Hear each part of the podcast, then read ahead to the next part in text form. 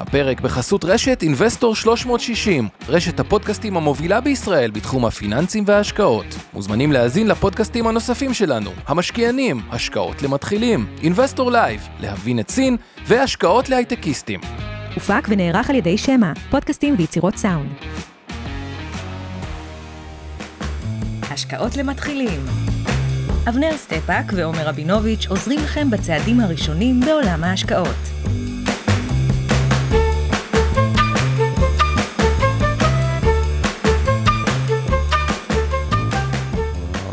ערב טוב לכולם, ערב טוב אבנר, ואני בחרתי לפתוח במשפט הבא, שזה נראה כמו ברווז, מדדה כמו ברווז, הכל כמו ברווזון, את הדברים האלה. ברווזון המכוער, כן. זה בדרך כלל ברווז. עכשיו, באיזה הקשר זה? זה נראה שהולכים למיתון. נכון. אוקיי. זה מריח שהולכים למיתון. באחת התחזיות אומרים מעל הקונסנזוס, 80% מהחזאים אומרים שהולכים למיתון, קיצר, הולכים לקראת מיתון, אין דרך אחת להגיד את זה, ועוד דבר אחד שמסתכלים, ועברתי לקראת השידור הזה כל כך הרבה תחזיות, של גולדמן זאקס, מורגן סטנלי, לומברד, שרודר, כל מיני שמות שחלק יותר מכירים, פחות מכירים, ובתי גופים מכובדים. התחזית היא חצי ראשון 2023, הולך להיות יותר גרוע, כן. חצי שני 2023, שם כבר רואים תאור בקצה המנהרה, אבל הקונסנזוס בגדול הולך להיות יותר רע. אוקיי, אין דרך אחרת להגיד את זה. איפה רק הדילמה שלי, ומה ההתלבטות הפרסונלית שלי, ומה שאנחנו עושים באינבסטור, וזה באמת כמנהל השקעות אחת השנים הכי קשות שיש. אתה מזאת שתהיה או זאת שהייתה מאחורינו? לא, הרגע עכשיו. כאילו להסתכל קדימה ולנסות לחזור. אני בדרך כלל שיטת העבודה שלי, יש שתי שיטות עבודה בשוק ההון, אוקיי? שיטה אחת היא bottom up. מה הכוונה ב-bottom up? היא לחפש הזדמנויות, כן, ספציפיות. נכון. ואומרים, וואלה, כשיש חברה שאני חושב שתעשה נגיד 100% על הכסף, מחלת התמחור שלה בשלוש שנים הקרובות, אז, או אפילו גם אם זה לא 100%, חושבים שתכפיל את השווי שלה, ייקח מה שייקח, שיגיע לשווי ממש מגוחך, זה קנייה, זה bottom up. שיטה אחרת, היא טופ דאון, מלמעלה למטה. מסתכלים קודם כל מה המקרו, מה אנחנו חושבים, מה זה, בוא נתמקד בסקטורים היותר מעניינים. עכשיו, איפה הדילמה שלי, ושאני חושב שהיא משותפת להרבה מאוד משקיעים, מעולם, לא רוצה להגיד מעולם, כי זה היה בעוד תקופות, אבנר אתה... כן, אני איתך... אוקיי, זה היה בעוד תקופות, אנחנו בתקופה שאני ברמה של bottom up, כלומר, ניתחתי בעצמי הרבה מאוד חברות, שאני די משוכנע, שאם אני נכנס להם בתמחור הנוכחי, אני עושה הכפלה של הכסף. אין לי דרך אחרת להגיד את זה, אגב, מאוד בולט במדד היתר, שנחתך 30%, שם אני מדד תל אביב 60, יש לא מעט חברות כאלה, שהיו במכפילים זולים, במכפילים הרבה יותר זולים. כן. אבל לא רק, גם בעוד זה. עכשיו, איפה רק הצד השני של זה? כן. אם אמרנו, הולך להיות יותר רע, הרבה פעמים זה לא מעניין, כי מה שיותר זול, נהפך לעוד יותר זול. מה שזול מגוחך, נהפך לזול עוד יותר זול. מגוחך. תחשבו שיש דירה בתל אביב שנגיד הייתה שווה 5 מיליון, ואתם רואים אותה ב-4 מיליון. אבל עם הסנטימנט נגדכם, יכול להיות שתקבלו אותה ב3.5 מיליון. ופה הדילמה. כאילו, יש באמת הרבה מאוד חברות שברמת החברה הבודדת, אני אומר, וואו, זה כאילו, זה טירוף לא להיכנס. זה כמעט טירוף לא לקחת הלוואה ולהיכנס להשקעה, כי כאילו, סביר מאוד שהם לא יעשו גם 10% בשנה, שהם יעשו 20% ו-25%. כן. בשנה, בשנים קרובות, בשביל תקן למחיר שלהם. מצד שני, כל התחזיות, וגם הסנטימנט, הוא נראה כל כך גרוע לקראת פתיחת השנה, ושסוף שנה התחזיות של גופים ודברים כאלה, שבאמת זה קצת טריקי, ואני רוצה להסביר פה משהו על המחזור כלכלי, וקודם כל אבנר בוא תיתן את האינפוט שלך ככה מלמעלה. טוב, אז קודם כל בכותרת אני אגיד ככה, אני מאוד אהבתי משפט שכתב לנו פה בצ'אט דני, זה שמבקש עכשיו שתביא דוגמאות למניות האלה שיעשו, הוא מסתפק ב-100% לשנה, הוא לא... לא 100% לשנה, אי אפשר להגיד שנה קרובה, אבל... אבל אהבתי את ההערה שלו, על זה שכשכולם מסכימים אני מתחיל לדאוג. אז אני אגיד ככה, ההסתכלות שלי... אבל כל מסכים שלילי, לא כל מסכים חיובי. כן, כן, אבל שנייה, בואו נדבר, בואו נעשה סדר. בעיניי, אנחנו הולכים לשנה לא טובה מבחינת הכלכלה העולמית, ועוד יותר מזה הישראלית, כלומר בהיבט של מיתון, ולהבדיל, אני מתחיל להיות קצת אופטימי אפילו על שוק המניות, ואני אשב לכם את הסתירה, כי זה נשמע זה. אני אתחיל רגע דווקא מישראל. ישראל... וזה באמת, נתקו, אתם מכירים את דעותיי, אני מנתק את זה מהפוליטיקה. ישראל הולכת למעבר חד מאוד, משנת C, לשנה מחורבנת בהיבט של שיעור הצמיחה של המשק הישראלי. ההכנסות ממיסים, אין לי מילה אחרת, חוץ מגיד קורסות, ירידה של 70. כי הרבה מהם נבלו, מה שלא משתף, מנדלן. והייטק, אז מהאופציות וכל הזה אין, נדלן כפו. בדיוק, תזכרו שבנדלן רוב ההכנסה של המדינה ממיסים לא נובעת מהאם מחירי נדלן עלו או לא עלו. טרנזקציות, כמות טרנזקציות. כמות העסקאות, ברגע שיש צניחה חופשית, כמו שאנחנו רואים בחודשים האחרונים, בכמות העסקאות, גם אם המחיר בכלל לא ירד, אפילו עלה קצת, בסוף זה אומר הרבה פחות הכנסות ממיסים. אבל בגדול, ההכנסות ממיסים, הולכות לרדת בכל מקרה, לא תלוי, לא בממשלות ולא בנעליים. בסדר? זה עובדה. צד ההוצאות בתקציב, עכשיו צריך להבין, אם אנחנו נאבד 70 מיליארד בהכנסות, וזה נראה לי ככה, goes without saying, כמו שאומרים, זה לא 70 מיליארד על טריליון, זה על מספרים של 460, מספרים כאלה, 500, זה מספרים, זה אחוז דרמטי בירידה בהכנסות ממיסים, כשנחבר את זה לצד ההוצאה הממשלתית, שאנחנו עוד לא יודעים מה היא תהיה, כן, עם הממשלה שתתגבש. אבל רוצה לומר, לא משנה איזה ממשלה לא הייתה פה בשנה הבאה, גם אם הייתה נשארת אותה ממשלה שלפני הבחירות, וגם ממשלה החדשה, אם היא רק הייתה משאירה את ההוצאות אותו דבר, היינו כבר עוברים מעודף מכובד השנה לגירעון שמן שנה הבאה. ברגע שמניחים לפי כל הדיווחים, שגם צד ההוצאות הולך לפרוץ כלפי מעלה, אז השילוב הקטלני הזה שירידה בהכנסות מיסים עם עלייה בהוצאות, יהיה מסוכן. אני לא מסכים עם אבנר רק לגבי הכלכלה הישראלית, כי אני חושב שמה שמפספסים לגבי הכלכלה הישראלית, זה את חמשת היתרונות המובנים שלה, מול כמעט כל הכלכלה בעולם, ובגלל זה אני נשאר באופן יחסי יותר אופטימי. למרות שאני גר בתל אביב, ויום אחרי הבחירות הייתי... בבית קפה בתל אביב, אמרתי, אני אעביר שם את הבוקר, יקרא דה מרקר. היית בבית קברות? חשבתי שאתה... לא, בית קפה, בית קפה, אמרתי, אני אקרא דה מרקר, אגב, שאני עושה את זה רגע גם הרבה פעמים, או גלובס, או שניהם, שילוב. כן. זה השבעה אצל התל אביבים, יושבים בבית קפה, אתה מבין? אנשים נורמליים עושים שבעה, אוהל, סיפורים, בית. והלך הרוח היה מה שאבנר אומר, כאילו ממש... הלכה המדינה. דיכאון, אבל בוא רגע ברמה אובייקטיבית שנייה. לא, אבל נדבר עזוב, זה באמת... את החמש הקדומים רק אני אזכיר, עצמאות אנרגטית, יש פה במקומות אחרים, אין, שזה יתרון ענק. נכון. האקוסיסטם של ההייטק, אנשים לא מבינים כמה זה בלתי אפשרי להעתיק את הנושא של יזמים במקום אחד, ה-R&D של החברות הגדולות במקום אחד, והקרנות הון סיכון במקום אחד, שזה משהו שהוא ייחודי לישראל, סיליקון וואלי, ניו יורק, ובערך זהו בעולם. כן. That's it.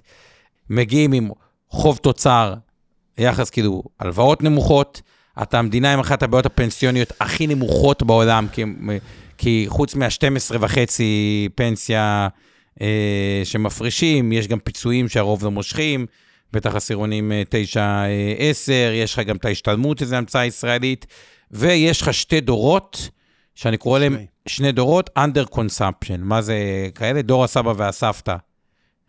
אצלנו, זה דור שצרח מעט מאוד יחסית להכנסה שלו, הרבה מזה הושרש ברמת האופי להורים, אתה בין לבין הדורות, אז אצלך, לא יודע איך לקרוא לך, אתה באמצע, אתה לא דור ההורים ולא דור הילדים, הנכדים זה כבר ארוס, אוקיי? זה כבר, עברנו כמו הרבה מדינות, אבל אתה מקבל המון המון אקוויטי, לא ממומש, נדלן בשפע לא ממונף, אז נקודת הפתיחה של ישראל היא כל כך טובה, יש כאלה שאומרים הרבה, המיעוט החרדים, הופכים לזה, את הדברים, תזכרו, החרדים הם כביכול מיעוט שהוא פחות פרודקטיבי, אני מדבר בהכללה, אבל שני דברים שהם שונים ממיעוטים במקומות אחרים.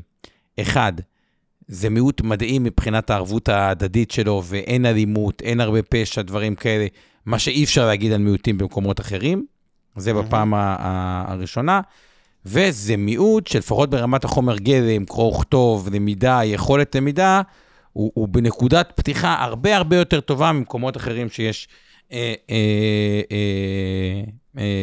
בעולם. אז ישראל בנקודת פתיחה מדהימה, וגם ברמת העיריות אין כוח גירעונות, כלומר תל אביב בניגוד עיריות אחרות בעולם, היא לא עירייה גירעונית, כלומר אתה מגיע כל כך חזק באופן יחסי לעולם המשבר, שזה, ואנחנו עם מאוד ביקורתי כלפי עצמו, ובגלל זה תמיד כאילו נרגיש יותר, אבל אני חושב שאנשים הם underestimated את הזה, כי אנחנו בצדק המאוד מאוד ביקורתי, אבל תמשיך.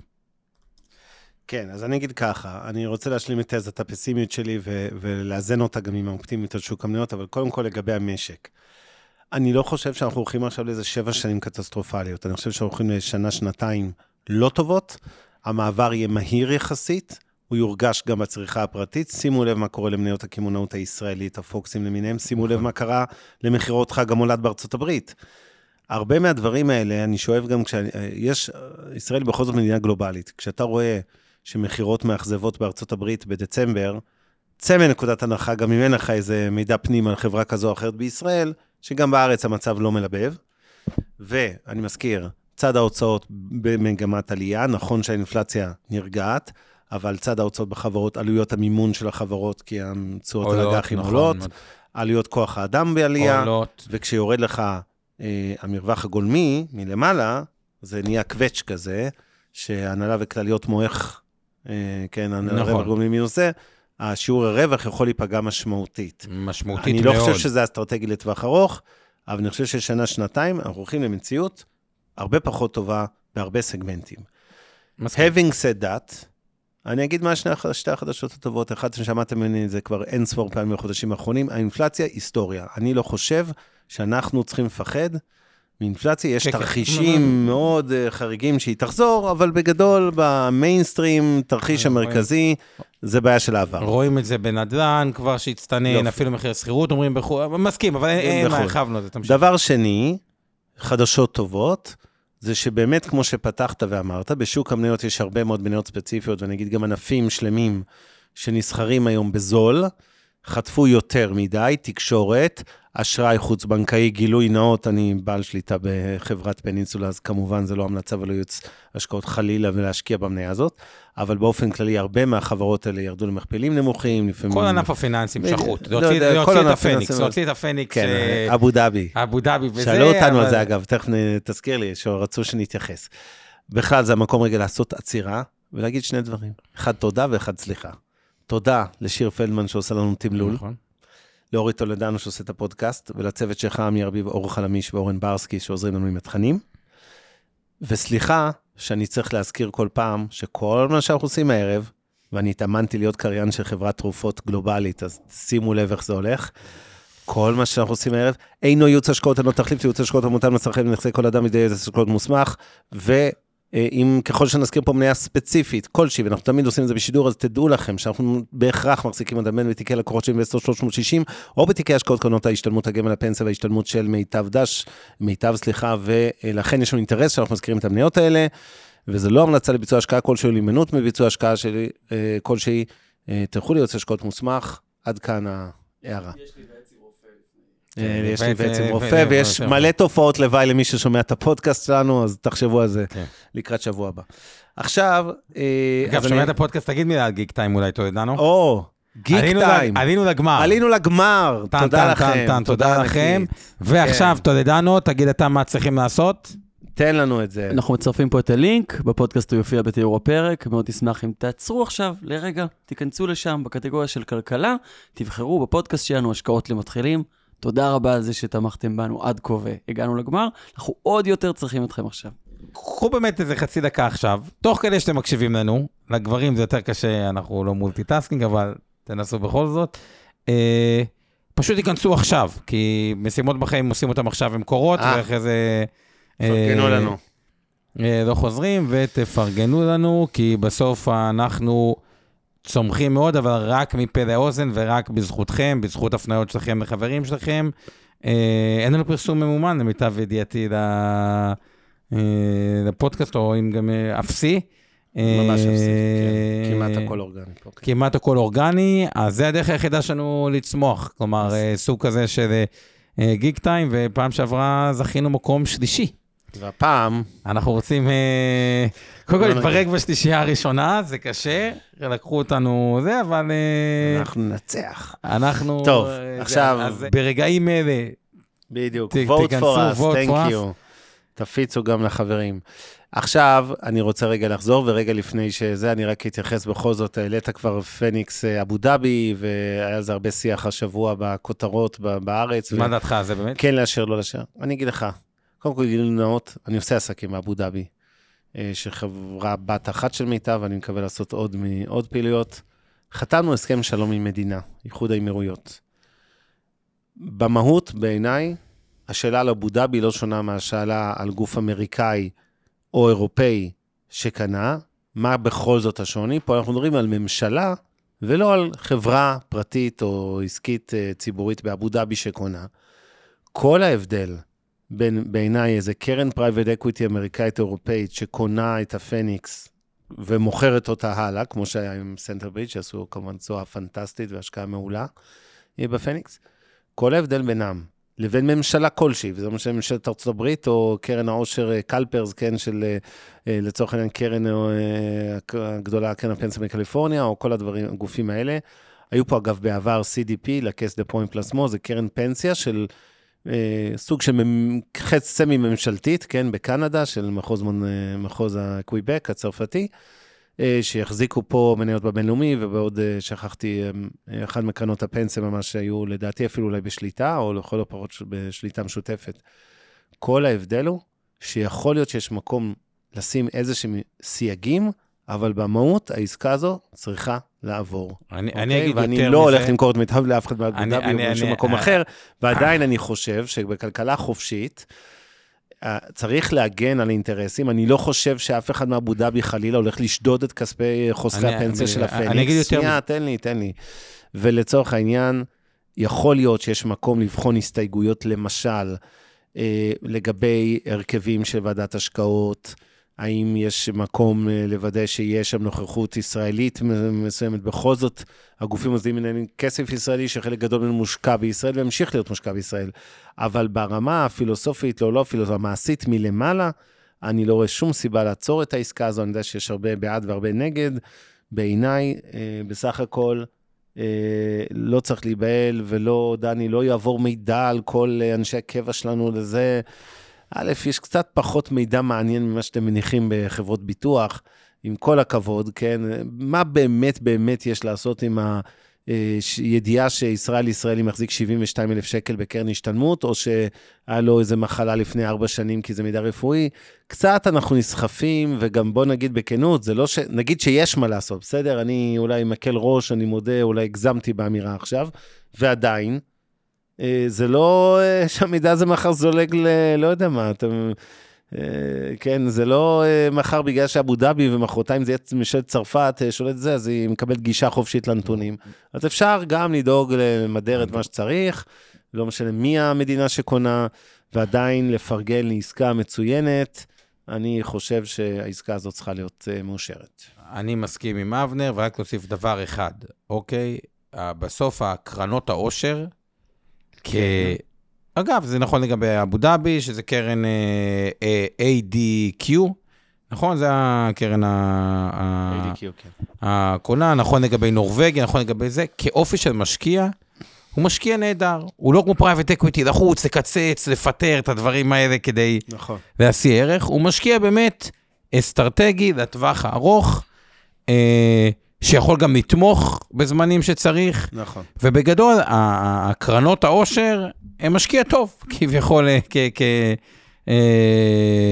כמשקיע, ויש שם הרבה רפיוטיישן, אל תשכחו, קרן עושר, שעושה בשפה אשכנזית, סטפוידשטיקים, או... לא יודע איך להגיד את זה, היא תאבד את הקרדיביליות שלה בהרבה מאוד מקומות בעולם. אז יש שם גם הרבה מה להפסיד, ומבחינת משתת... אני גם רוצה להגיד בדיוק, במשלה, יש איזו נטייה לכל, הום בייס קוראים לזה, הטיה ביתית, אנחנו כאילו מניחים שפה הכל מתנהל סבבה, ובחול כל החוליגנים האלה שישדדו לנו את הפנסיות. חבר'ה, תאמינו למי שעוד לא ראה איך עובד המגזר העסקי והמגזר הציבורי, הממשלתי, באבו דאבי ודובאי, אני חושב שזה מומלץ לבקר שם. אני יכול להגיד לכם שרוב הם שותים את הכישרונות הכי גדולים בעולם, בכל התחומים של רגולציה, הם מאוד מסודרים, שחיתות שם, זה לא כמו שחיתות בישראל, אתם גמורים שם אם אתם עשיתם משהו. אגב, זה אחת הסיבות שפקידי ממשל מרוויחים מיליוני דולרים לפעמים לשנה, כדי שלא יקבלו שוחד. דיברתי עם מישהו מהרשות לניירות ערך שם. אני מכיר את היושב ראש. בחור בריטי שחי שם. אז הוא אמר לי, איך ביבי לא ייקח, כמה ביבי מקבל, הוא שאל אותי. אז כל לדעתי, לא יודע, ראש ממשלה, 60,000 שקל, משהו כזה. אתה יודע כמה מקבלים אצלנו פקידים? כן, בדרגה $1,000,000 בשנה. למה? שלא יחשוב אפילו, שיחשוב על איך הוא את המשרה שלו, ובאמת זה מביא טופ טלנט. טוב, זה היה אנקדוטה בו... עכשיו בואו נחזור לתחזיות ל-23 למנה העיקרית. אני רוצה רק בכל זאת להתייחס גם בהקשר של... דברים ששואלים, אל תדאגו, יש הרבה שאלות היום, אני שמח שאת שתרני, אנחנו נתייחס כמעט להכל, גם לדברים שלפעמים הם יותר, פחות נעימים לכאורה. אבל אני רוצה רגע לגמור רק את התזה. אני אומר, אנחנו הולכים למיתון, אני חושב שאנחנו הולכים לכל הפחות הייתה משמעותית ומיתון של ממש, אני חושב שזה יהיה לא מיתון ארוך, אני רואה...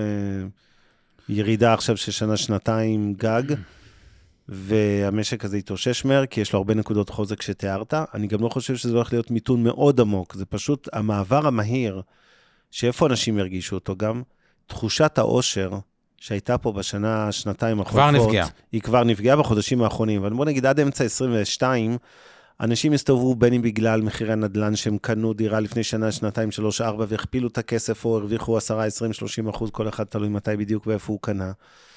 ואנשים צרכו פה כאילו אין מחר, וקיבלו בקלות הלוואות זולות ב-0 או שואל או 0, אבל בריבית מאוד מאוד נמוכה, בין אם זה מימון ישיר, או בנקים, או חברות אשראי חוץ-בנקאי, זאת אומרת, היה קל. או קרנות השתלמות. או קרנות השתלמות, בוודאי, גם עם פנסיה, אנחנו מוסדיים.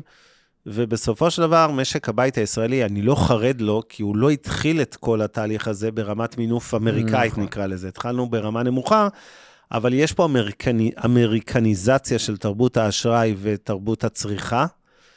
התהליך הזה גרם לזה שמינוף משקי הבית החמיר מאוד בשנה החולפת משמעותית. ואנשים, וזה לדעתי מה שכרגע, הריבית הגבוהה הזאת, ההתייקרות של האינפלציה שיקרה לאנשים את ההוצאות, המחירי שכירות שעלו, ההחזר המשכנתה שעלה משמעותית בשנה החולפת עם כל עליית הריבית, וצפוי להמשיך לעלות גם בחודשים הבאים. המשכנתאות החדשות שנלקחו השנה, שכבר בחודשים האחרונים במיוחד, נלקחו בריביות C כל הזמנים מטורפות, בסופו של דבר, כל גל ההתייקרויות האלה גורם לאנשים פתאום קצת להרגיש פחות עשירים ממה שהם הרגישו עד לפני 5 דקות. אפילו קצת אני יותר עדים מזה. בן אדם שהצליח לחסוך 3,000 שקל בחודש משפחה, והריביות עלו ב-2,000 שקל משכנתה, כן, שם דברים כאלה, הוא פשוט חותך צריכה, כאילו הוא לא קונה בגדים, אפרופו דיברת, כאילו פחות יוציא על... ביגוד, לקצ'רי, דברים, ותר על חופשה אחת וכו', ואנחנו נפגוש את זה בדוחות כספיים, כאילו, מיני, כאילו, לימון, דברים כאלה, יהיה פגיעה, וזה קרוס אובר, כאילו, בכל העולם, ואז מה שיקרה, עולה יותר שאנחנו ראינו את זה, איפה ראינו את הקריסה? חברות שנסחרו במכפיל, הממוצע של המחירות הוא פחות מ2, אוקיי, ב-S&P. זאת אומרת שחברה נסחרה במכפיל מחירות 20, והיא לא צומחת יותר, כן. כי היא צמחה באייפר, ומספיק שהיא כאילו מתייצבת, שזה גם כאילו שמרה על האייפר צמיחה שלה, כן. תיאורטית היא צריכה לרדת 90%, ובאמת ירדו את זה. כלומר, יהיה פה הצטמקות של ה... יכולה להיות תופעה של הצטמקות מכפילים, כי חברה שמה שאבנר אמר הוא מאוד מאוד חכם, אני רוצה לחזור רגע על מה שהוא אמר בהתחלה. חברות, יש להם הוצאות קבועות, מה שאומר הנהלה וכלליות. אתה לא יכול לפטר יועץ משפטי, אתה לא יכול לפטר את הסמנכ"ל כספים, נכון. אתה לא יכול, כאילו יש הרבה פונקציות, אתה לא יכול לפטר את ה-IT, יש הרבה פונקציות שפשוט כאילו אי אפשר לייעד אותן, בהגדרה. כן. זה אומר שאם ההכנסות טיפה יורדות, ועלויות השכר, ואני רוצה להגיד עוד משהו לגבי כאילו עלויות השכר, טיפה עולות, אז כאילו זה ממש, זה לא שההכנסה ירדה ב3%, הרווח ירד ב3%. ההכנסה ירדה ב3%, הרווח יכול לרדת גם ב15%, או ב20%. ופה הבעיה. עכשיו, משהו לגבי עבודה, זה משהו שהוא מעניין, בסוף ביותר יותר מורגש, אבל גם בישראל. מה קרה בעצם? היינו בתוך הסייקל הכלכלי במצב שההייטק הוא שתה הכל, הוא שתה כמעט את כל הרבה מאוד מהטלנט. עכשיו, תסתכלו על ארצות הברית לדוגמה, ונדבר עם כל מיני יזמים, קבלנים, כאילו כל מיני אנשים שמתחום האינדסטריה על הייצור. כולם מבינים, אוקיי, צריך להעביר קצת את הייצור מסין, אז חלק הולך לוייטנאם, מקסיקו, מלזיה, דיברנו על זה, ואחרי גם חוזר הביתה לארצות הברית כביכול. ואז, מי בדיוק, כאילו, אין עובדים, כאילו, בסגמנט, לאו דווקא של ההייטק שטיפה מצטנן, כאילו, סגמנטים אחרים, כאילו, היה, יש כאילו באמת מחסור אמיתי, והשילוב הזה שהקיטון בהכנסה עם הגידול באוצר, הוא ייראה, הוא יכול להיראות, הוא עלול להיראות לא טוב בדוחות של קווטר 1, קווטר 2. אני רוצה להגיד משהו לגבי מחזור כלכלי, אבל בוא תשלים כל את מה שאמרת. אוקיי, אז קודם כל, אמרתי, ברמת המיתון, אמרתי מה אני מעריך שיקרה.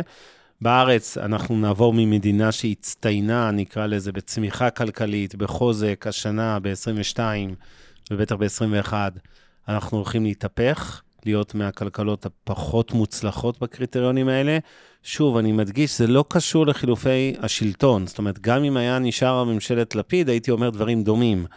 עכשיו, הפחד שלי מחילופי השלטון, בהקשר שוב, כלכלי נטו, זה שגם צד ההוצאות יגדל, ויעמיק את הבעיה עוד יותר. אבל גם אם לא יגדל, גם אם תיאורטית ישמרו על תקציב דומה, מבחינת צד ההוצאות לשנה שעברה, אנחנו צפויים לשנה לא טובה, נקודה. זאת אומרת, זה קרב עבוד, זה לא קשור לפוליטיקאים, אלא לנסיבות, נקרא לזה יותר חיצוניות, של קריסה של הרבה מאוד מניות בהייטק, וקריסת ההכנסות ממיסים, מהאקסיטים, ושתיים, קריסת כמות העסקאות בנדלן, גם אם המחיר לא ירד אפילו במילימטר, הכנסות המדינה ירדו משמעותית, וזה בהקשר הזה. עכשיו, במה זה שונה ממה שקורה, נגיד, בארצות הברית, דיברנו קודם מה הבעיות בישראל, אחד, מינוף מוגזם של משקי בית, בארצות הברית זה הפוך, אחרי שנים שהאמריקאים היו סופר ממונפים, שם יש איזה קרית ביטחון, דווקא בזכות הקורונה וכל המענקים שם וכו', הם יחסית, יש להם נקרא לזה שיעור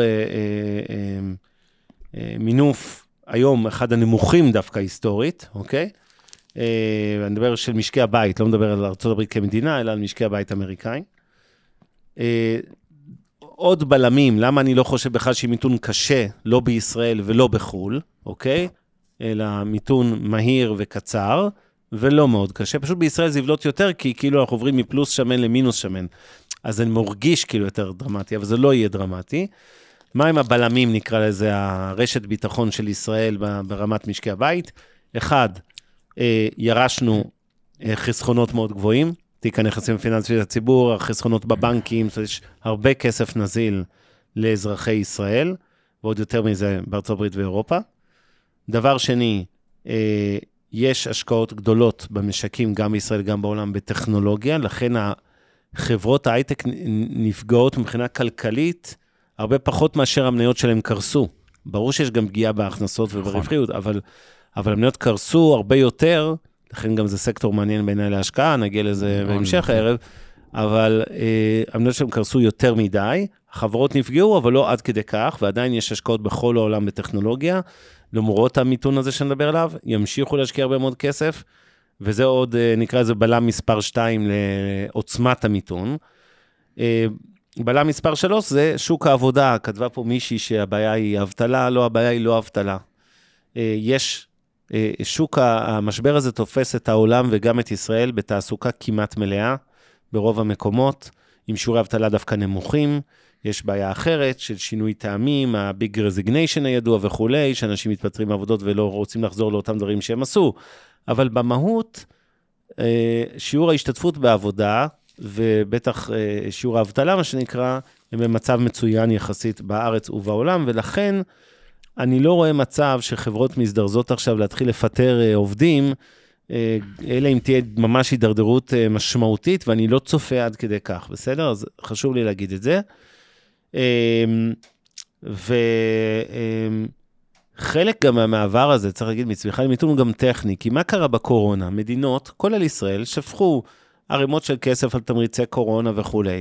זה לבד, ברגע שאתה מפסיק את זה, וזה כמובן מופסק כבר מזמן, גילה אחרי זה 4% מהצמיחה העולמית, בסדר? רק העניין הזה שממשלות מפסיקות לתמוך בחברות. אגב, אבנר, הזכיר ממשלות, עוד דבר, רגע, נקודה לגבי ממשלות, למה יש עוד איזושהי בעיה טכנית, עד עכשיו בעשור האחרון, כל פעם בגלל סיבה אחרת, אבל כל פעם שהיה בעיה, המדינות תמכו, כולל בקורונה. עכשיו הן מגיעות לזה בצורה הכי פגיעה שהן יכולות להיות. אחד, אבסולוטית יש להם הרבה חוב, כלומר, צריך לא חוב, אפילו לעשות הברית, אוקיי, יחס חוב תוצר, אני מדבר על איטליה, ספרד, גרמניה, כאילו, ישראל היא חריגה קצת כלפי מטה, אבל הרבה חוב, עלויות הריבית שלהם מאוד עלו, כלומר, ההוצאה, כאילו, גם אם לא משנים כלום במבנה ההוצאות, רק על הריבית צריך שלהם הרבה יותר, כלומר, ההוצאות גדלות רק מתוקף זה שתשלימי הריבית גדלו משמעותית, בדיוק כמו חברה, כן. והדבר האחרון, ראו את זה בבריטניה, כששר האוצר שם בא עם תוכניות הזויות, כן. למיניהם, השוק לא כאילו... מעניש. מעניש, מה זה מעניש? כלומר, היכולת של מדינה היום להתפרע, בניגוד הקורונה, שכאילו נכון. זה היא יותר נמוכה, כלומר, אין באמת את היכולת של המדינות, לעשות את הצמיחה המסיבית שהם עשו, בלי שהשוק יגיד, וואלה, אולי הם... כאילו, יאבדו את אמון המשקיעים, וזה גרוע, זה מקרה ארגנטינה ונצואלה ומקומות כאלה.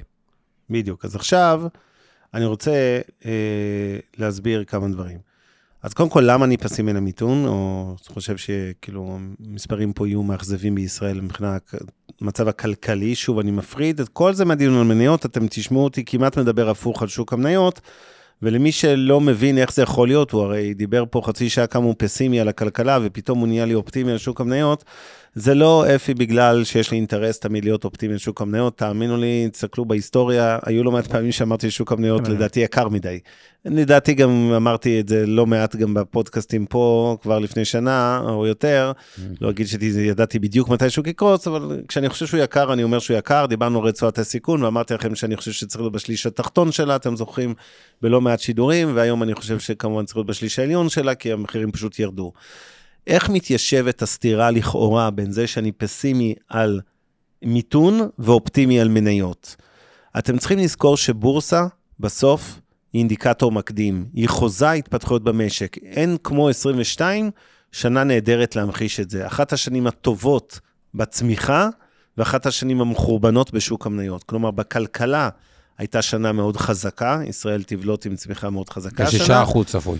בדיוק, מספרים חזקים מעל התחזיות המוקדמות של כל הגורמים בעולם, כולל בנק ישראל וקרן מטבע, אנחנו, וגם את זה אמרנו כבר לפני הרבה זמן, אז הצמיחה בישראל, שנת 22 מסתכמת בצמיחה חזקה 6%, אחת השנים החזקות שלנו בהיסטוריה, ומצד שני אנחנו יודעים כולנו ששוק המניות, אפילו בתל אביב, ולא כל שכן בכל עולם, היה השקעה גרועה מאוד.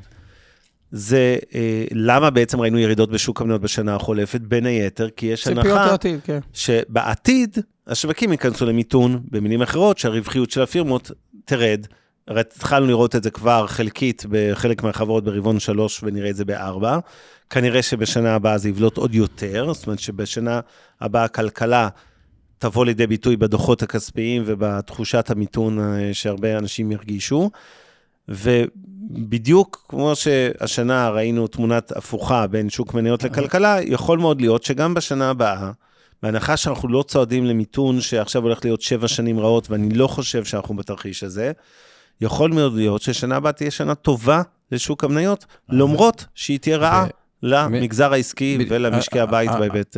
אז לפני שאנחנו ממשיכים ונותנים לחזית לשוק המניות, אני רוצה להעלות כאילו ממש 30,000 רגל. יאללה. ולהסביר גם את המחזור... מעלה ומשווה.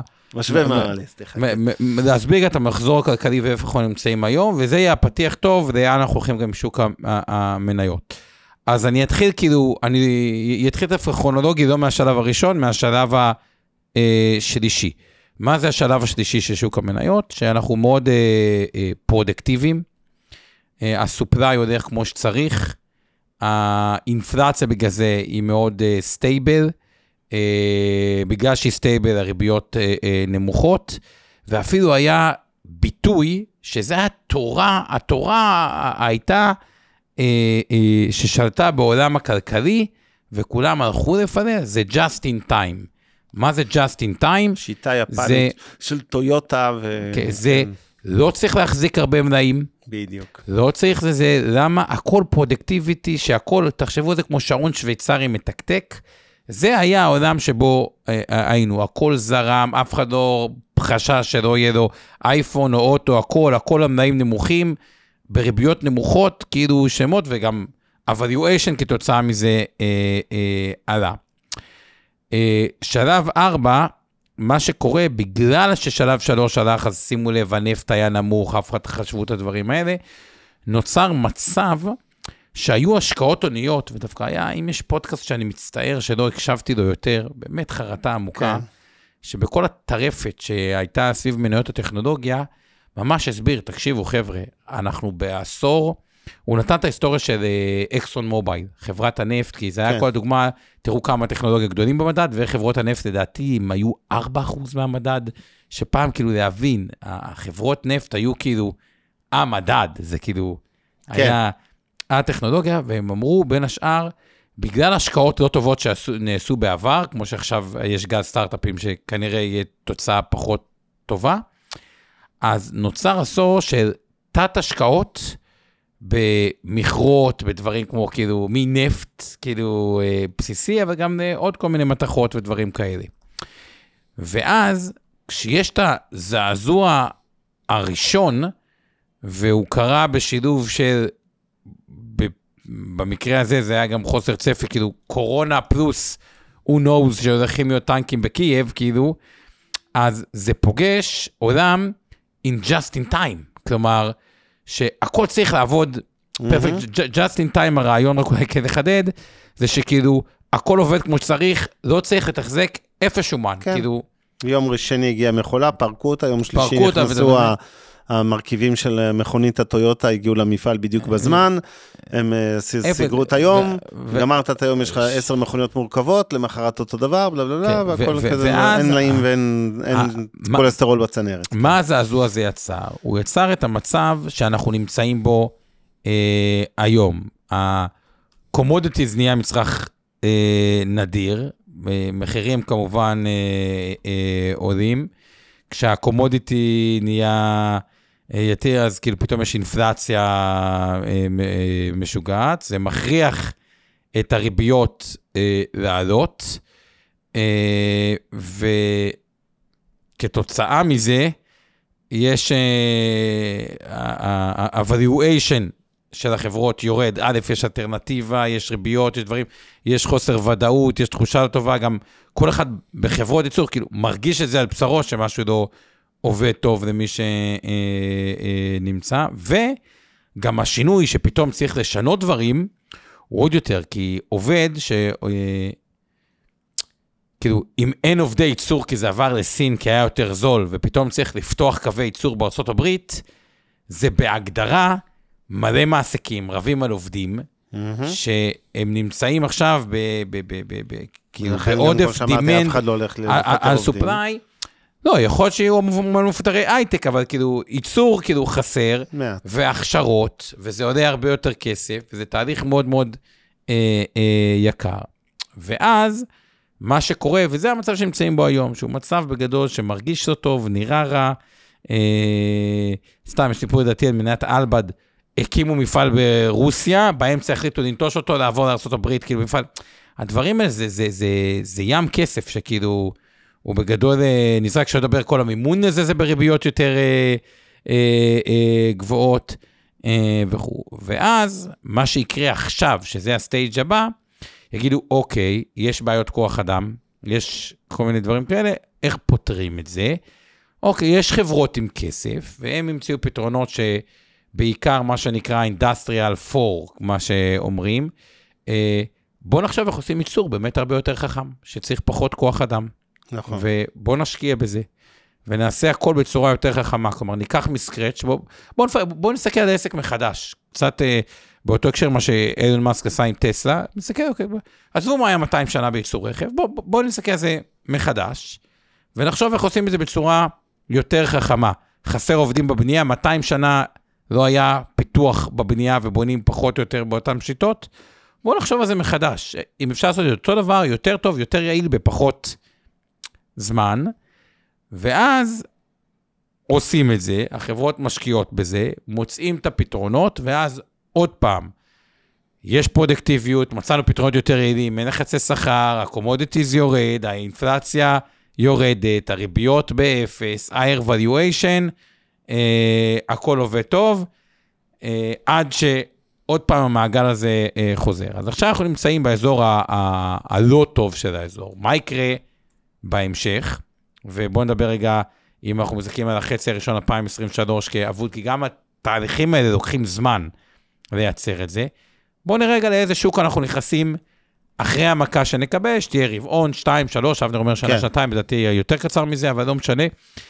מגיעים בתוך עולם שקודם כל השוק חוזר להיות שוק של מעסיקים.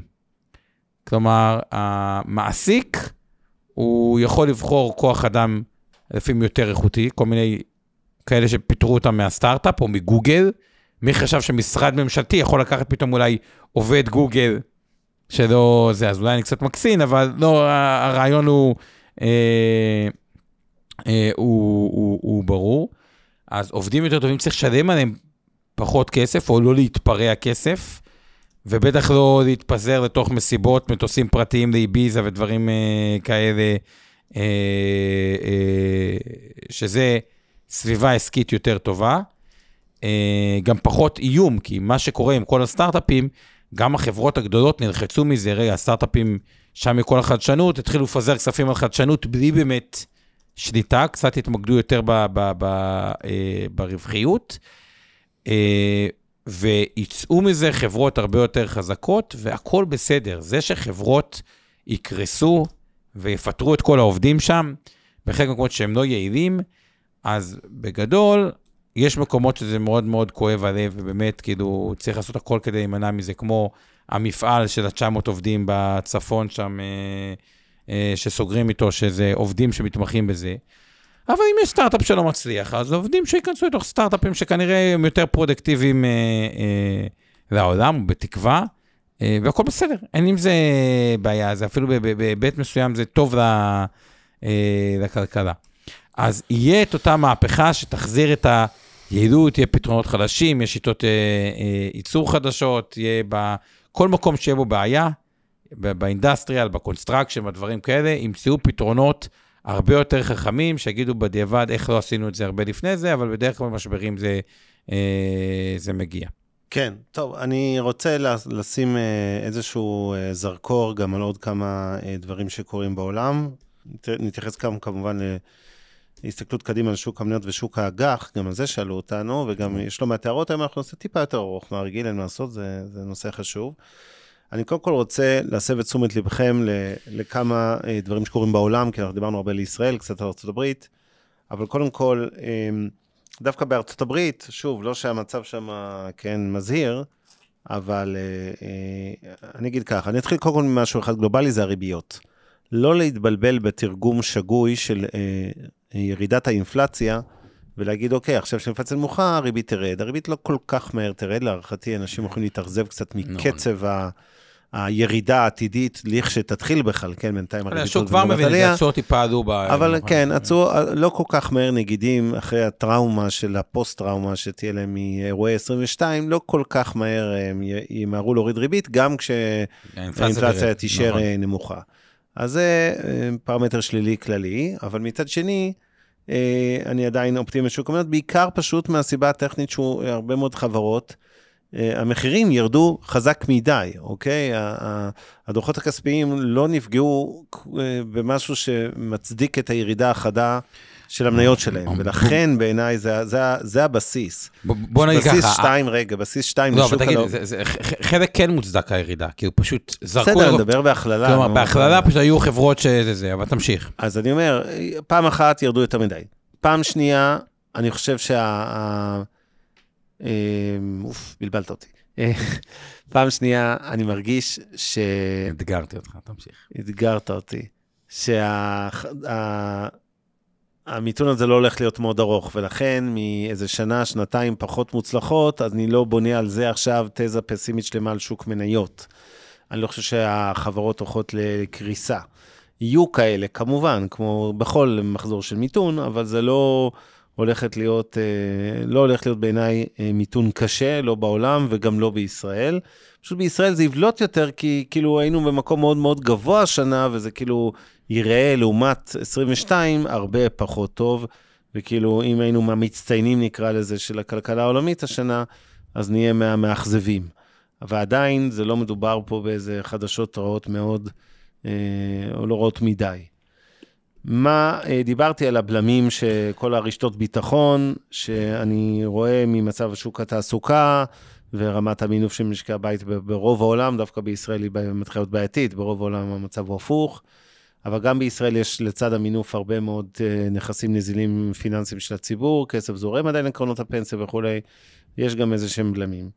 עכשיו אני רוצה לדבר קצת על אירופה ועל סין ועל יפן ומקומות אחרים, כי זה חשוב להסתכל על המקומות האלה. כלכלה עולמית וגם שוקי המניות זה לא רק ישראל מול ארצות הברית, אז גם שאתם לא משקיעים הרבה באירופה, כן יש לה השפעה גם על הכלכלה העולמית, והיא גם בפני עצמה עומדת עם השווקים שלה.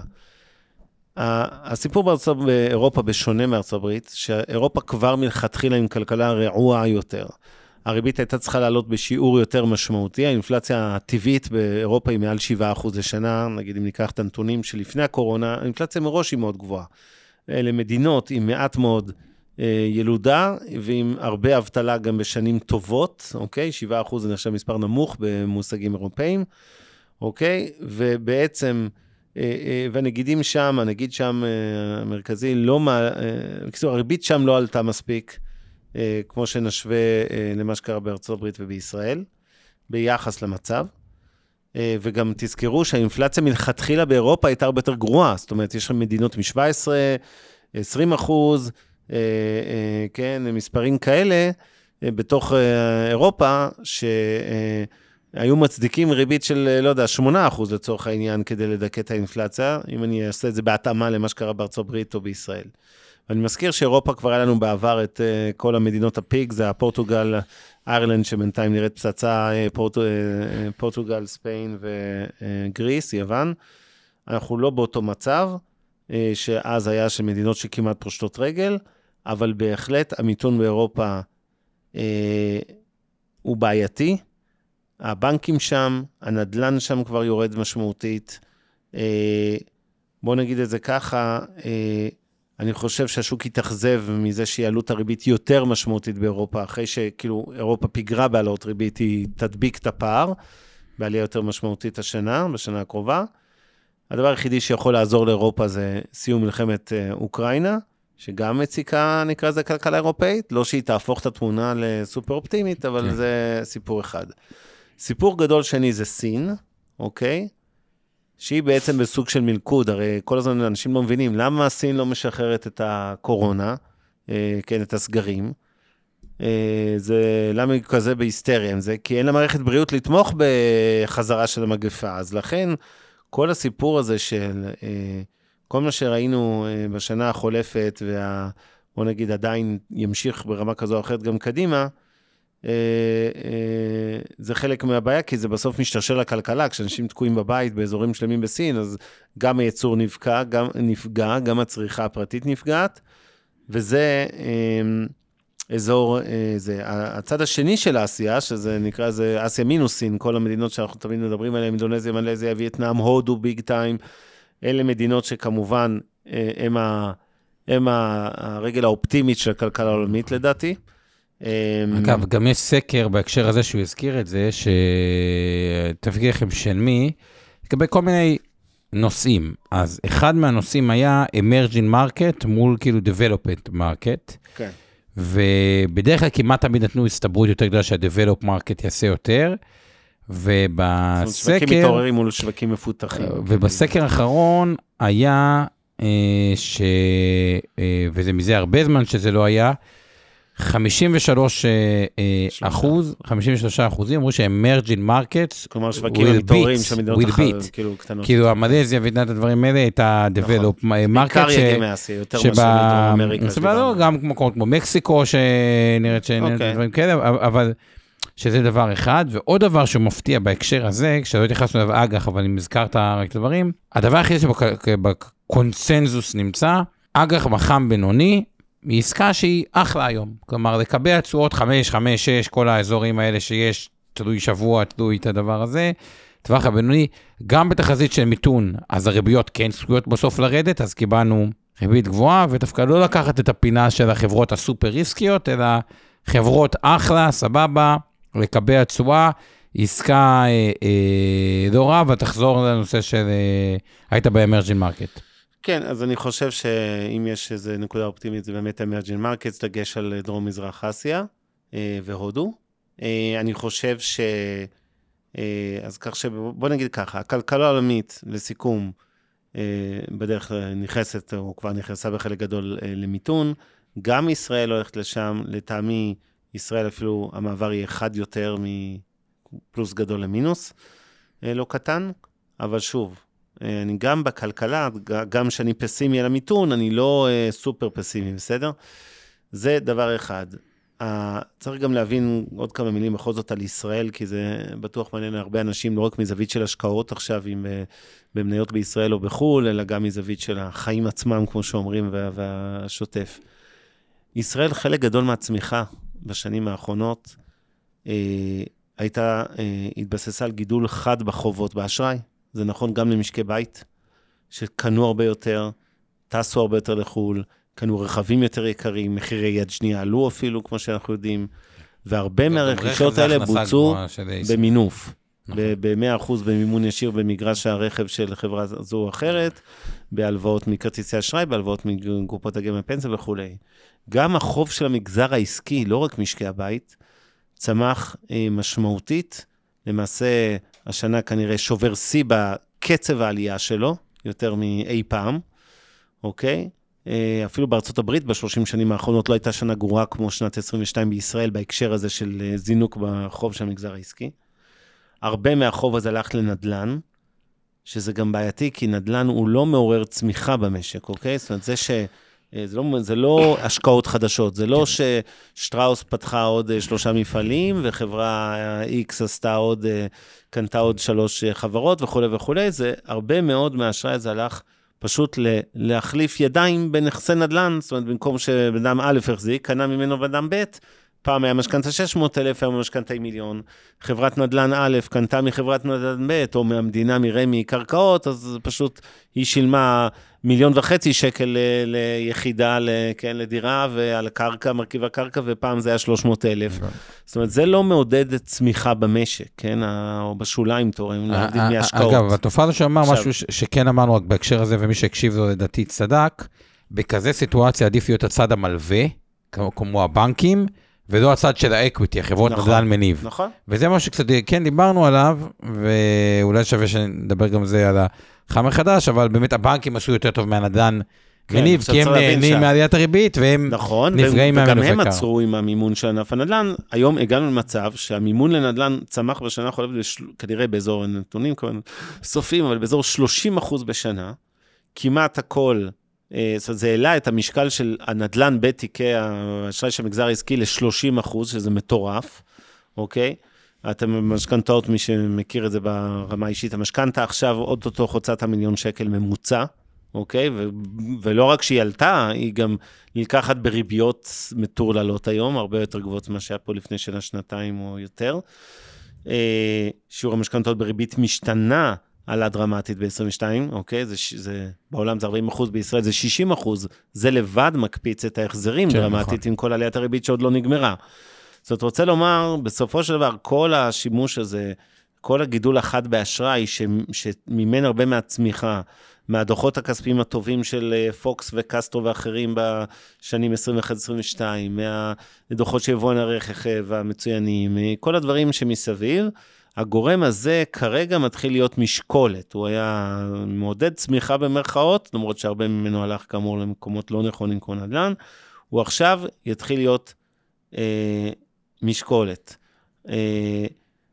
צריך גם להגיד עוד דבר, הרבה מהגידול הוא באשראי חוץ-בנקאי, שזה אשראי מלכתחילה גם יותר יקר, אוקיי? הגידול באשראי הצרכני מהבנקים השנה לא עלה הרבה, אבל חוץ-בנקאי, המימון ישיר, הוויזה קהל, הישראקארט, והחברות, אני מדבר על המשקי הבית רגע, או חברות אשראי חוץ-בנקאי, כולל גם שלנו, שם היה רוב הגידול, והגידול הזה כמובן הוא בריביות הרבה הרבה יותר גבוהות, זאת אומרת, זה לא הלוואות בפריים מינוס חצי או פריים פלוס 2. דמיינו מישהו שקנה משרד בקבוצת רכישה, מומן ב8%, שהלך ל9% מעליות הריבית, כי היה זה, או 6 שקפץ ל9, סוף התקופה, משרד מוכן, הוא לא מוצא סוחר כי יש מיתון, ועכשיו הוא מוצא את עצמו עם ריבית יקרה, הבנק מוכן לממן אותו מחדש, פלוס, לא יודע מה,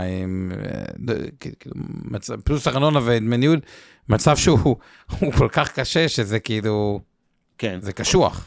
אוקיי, אז כשאני מסכם את ישראל, אנחנו מדברים על גידול חד באשראי, גם מגזר פרטי, גם מגזר עסקי, אנחנו מדברים על גירעון, שכאמור אמור להיות גבוה יותר משילוב של תנועת מלקחיים, של צניחה, בהכנסות ממיסים מהייטק ונדלן, לצד כנראה עלייה בצד ההוצאות של הממשלה הבאה, ושוב, חלק מזה זה אין ברירה, כמו שכר מגזר ציבורי, עם כל ההסכמים שיהיו, עם שוטרים ועם אחיות ועם רופאים, וצריך לעשות את זה גם, צריך להגיד בכנות, אבל בסופו של דבר, וגם מעבר לזה יש הרבה מאוד תוכניות, שהן כן קשורות כבר לזהות השרים והממשלה שתיכנס, של הרחבה תקציבית, השילוב שזה יביא לעלייה חדה בגירעון, עלול לסכן גם את דירוג האשראי בהמשך של מדינת ישראל. האינפלציה זה הצד הטוב, היא כבר לא הבעיה, עברנו מאינפלציה של מוצרים לאינפלציה של שירותים, דיברנו על זה, זאת אומרת מזה שהמחירים יתייקרו במכולת, בסופר, בנדלן וכו', עוברים יותר לעכשיו לשירותים, לפסיכולוג שאלה מ-300 ל-500 בשלוש שנים האלה, או 350 ל-500, תלוי איפה, לעובדת סוציאלית, לכל בעלי המקצועות החופשיים, לספר שאלה מ-50 ל-70 שקלים, ומאז הפסקתי להסתפר, וכל מיני כאלה. בסופו של דבר, אני חושב שאנחנו באמת בסיטואציה פסימית ברמת המשק, זה כן נלחץ את הריבית, את נגיד בנק ישראל להתחיל להוריד ריבית יותר מוקדם ממה שהייתי מניח, אוקיי? זאת אומרת, הריבית, אני אופטימי אליה בישראל, במובן הזה שהיא, בגלל שהמיתון יהיה, או המעבר הזה יהיה מהיר, אז אני אגיד, צריך לקרר יחסית יותר מהר גם את הריבית, אוקיי? בלי לפחד מאינפלציה, כי כשיש מיתון, נגידים בצדק, לא מפחדים כבר מאינפלציה, כי זה די נדיר המצב הזה של סטגפלציה, מה שאנחנו קוראים, שיש גם מיתון וגם המחירים עולים. בדרך כלל שיש מיתון, אז הביקושים יורדים, אז מן הסתם מחירים, בוא נגיד, עולים קצת, או אפילו יורדים. ההסתברות לדפלציה שלו אותנו על זה היא נמוכה מאוד, אני לא חושב שנראה ממש ירידה אבסולוטית של מחירים, יכול להיות תמיד איזה שנה אחת מינוסים, היו לנו כאלה כמה שנים, ב-20 שנים האחרונות, היו איזה 3 שנים נגמל לי של אינפלציה שלילית, אבל זה לא יעשה את זה, זה לא הולך להיות, כן, מינוס 10% או 7% במחירים, אם לא לדאוג. למה בכל זאת אני אופטימי על שוק המניות, וחייבים לסיים משהו אופטימי, ואז נעבור אליך? קודם כל, יש משהו, אני לא מאמין עצום בסטטיסטיקה, אבל בכל זאת, ברוב השנים, היו ב-70 שנים האחרונות, 19 שנה ה-S&P 500 ירד, אוקיי? ו-51 שנים הוא עלה. אם נבדוק מה קרה בשנה אחרי, 16 מה-19 היה עלייה בשנה שלאחר מכן. זה כוח די חזק. ואגב, התשואה הממוצעת בשנה עוקבת, כאילו ב-23 הייתה 15%, כן? אם התשואה, אני מזכיר לכם, שוק המניות 8-9-10% ממוצע רב שנתי. אגב, העשור אחרי שנה של ירידה מעל 25%, היה ממוצע 200%.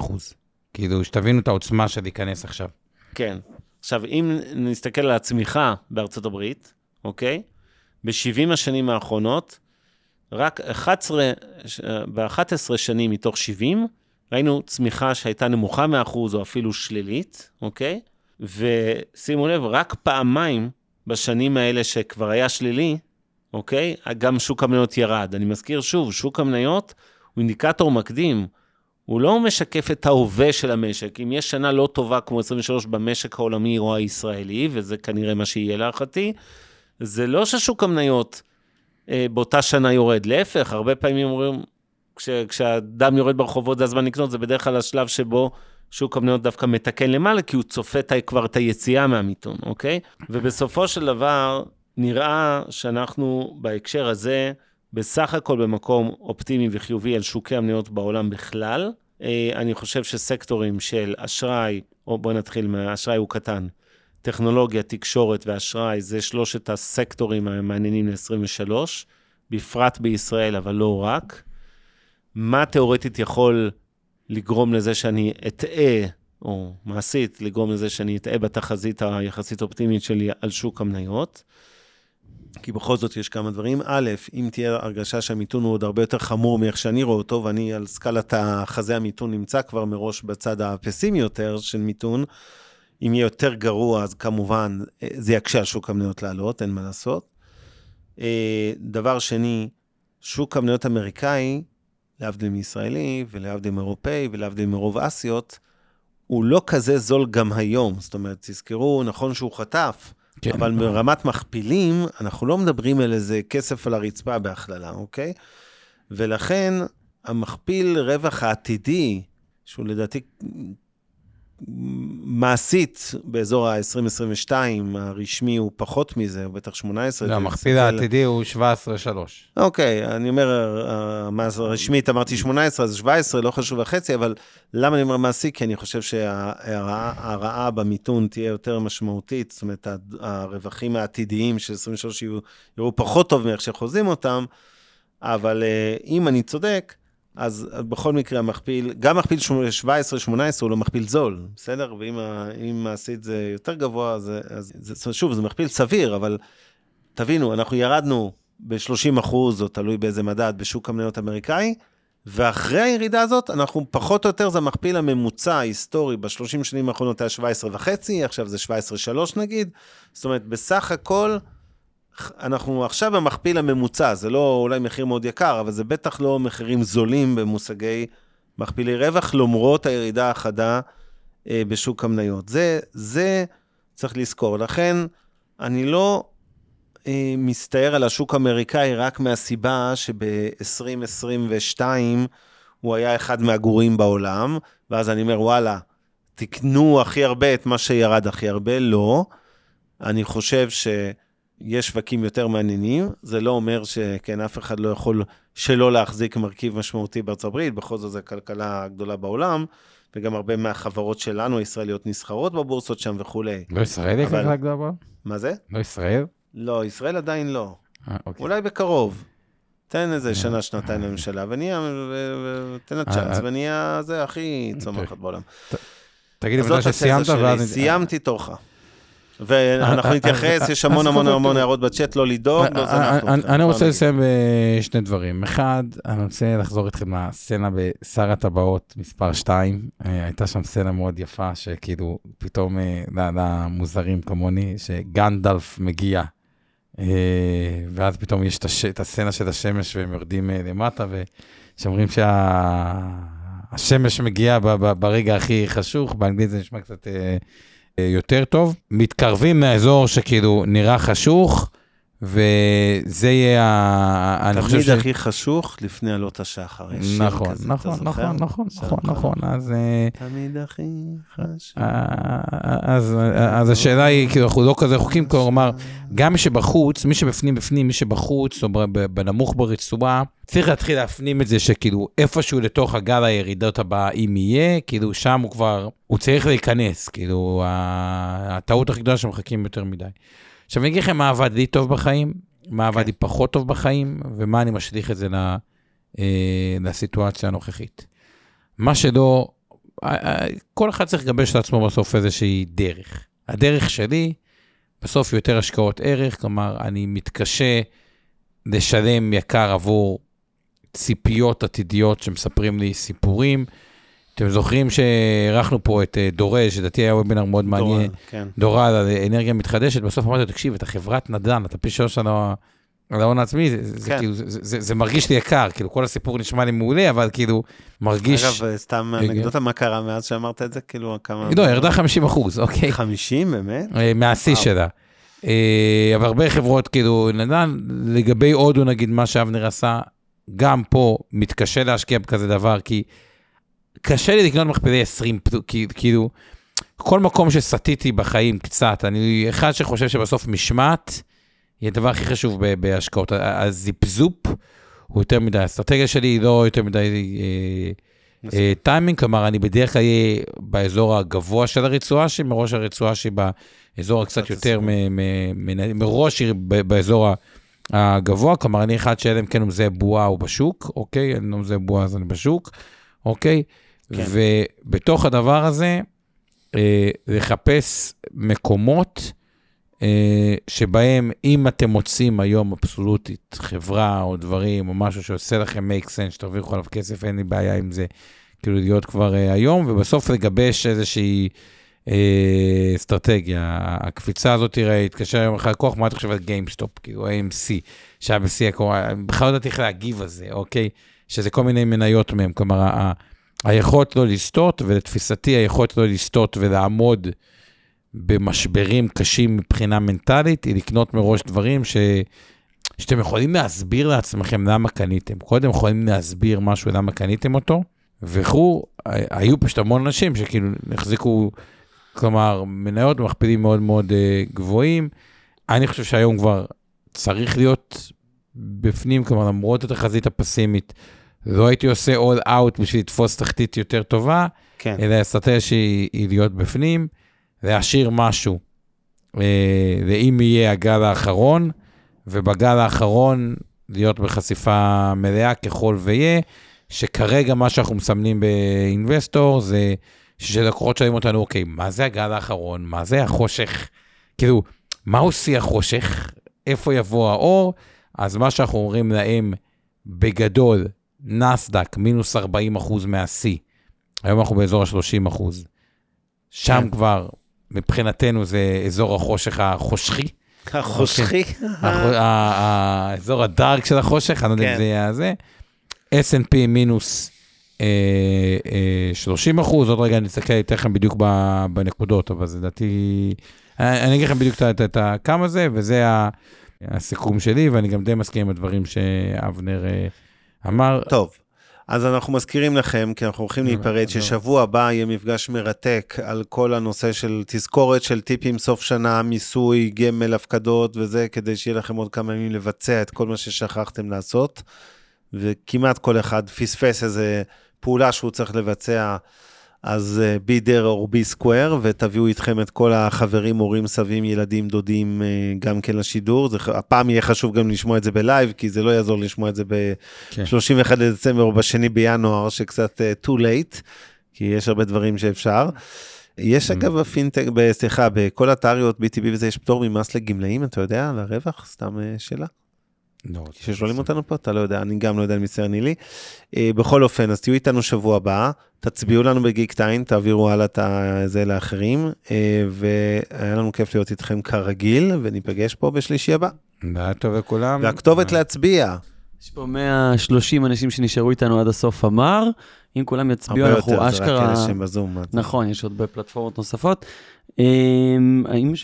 אם שכאן נשאר, עדיין לא יצביע, יצביע שלנו ממש טוב, סיכוי טוב להגיע למקום ראשון השני. מה שצריך לעשות, להיכנס ללינק שמופיע בתיאור הפרק בפודקאסט. אז תעצרו, תלחצו על התיאור בפרק בפודקאסט, יש שם את קטגוריית כלכלה, לבחור שם השקעות למתחילים, כל שאר הקטגוריות, אם אתם מכירים איזה שהם פודקאסטים, אתם מוזמנים להצביע להם, אם לא אז לא. תודה לכולם, תמשיכו להזין. ניפגש בשלישי הבא, כרגיל 9, לילה טוב. מעוניינים ללמוד יותר על עולם ההשקעות? האזינו לפודקאסטים נוספים שלנו. המשקיענים, אבנר סטפאק ועומר רבינוביץ' בתוכנית אקטואלית עם כל מה שחם בעולם ההשקעות. Investor 360 Live, אורן ברסקי ועומר רבינוביץ' מארחים את בחירי שוק ההון ומבינים את הטרנדים החשובים לשנים הקרובות. להבין את סין עם יובל ויינרב, עם כל מה שרציתם לדעת על הענקית מהמזרח. השקעות להייטקיסטים עם צח איציק שיבנה איתכם תוכנית כלכלית להגשמת החלומות שלכם, והפודקאסט השקעות למתחילים לכל מי שעושה את צעדיו הראשונים בעולם ההשקעות.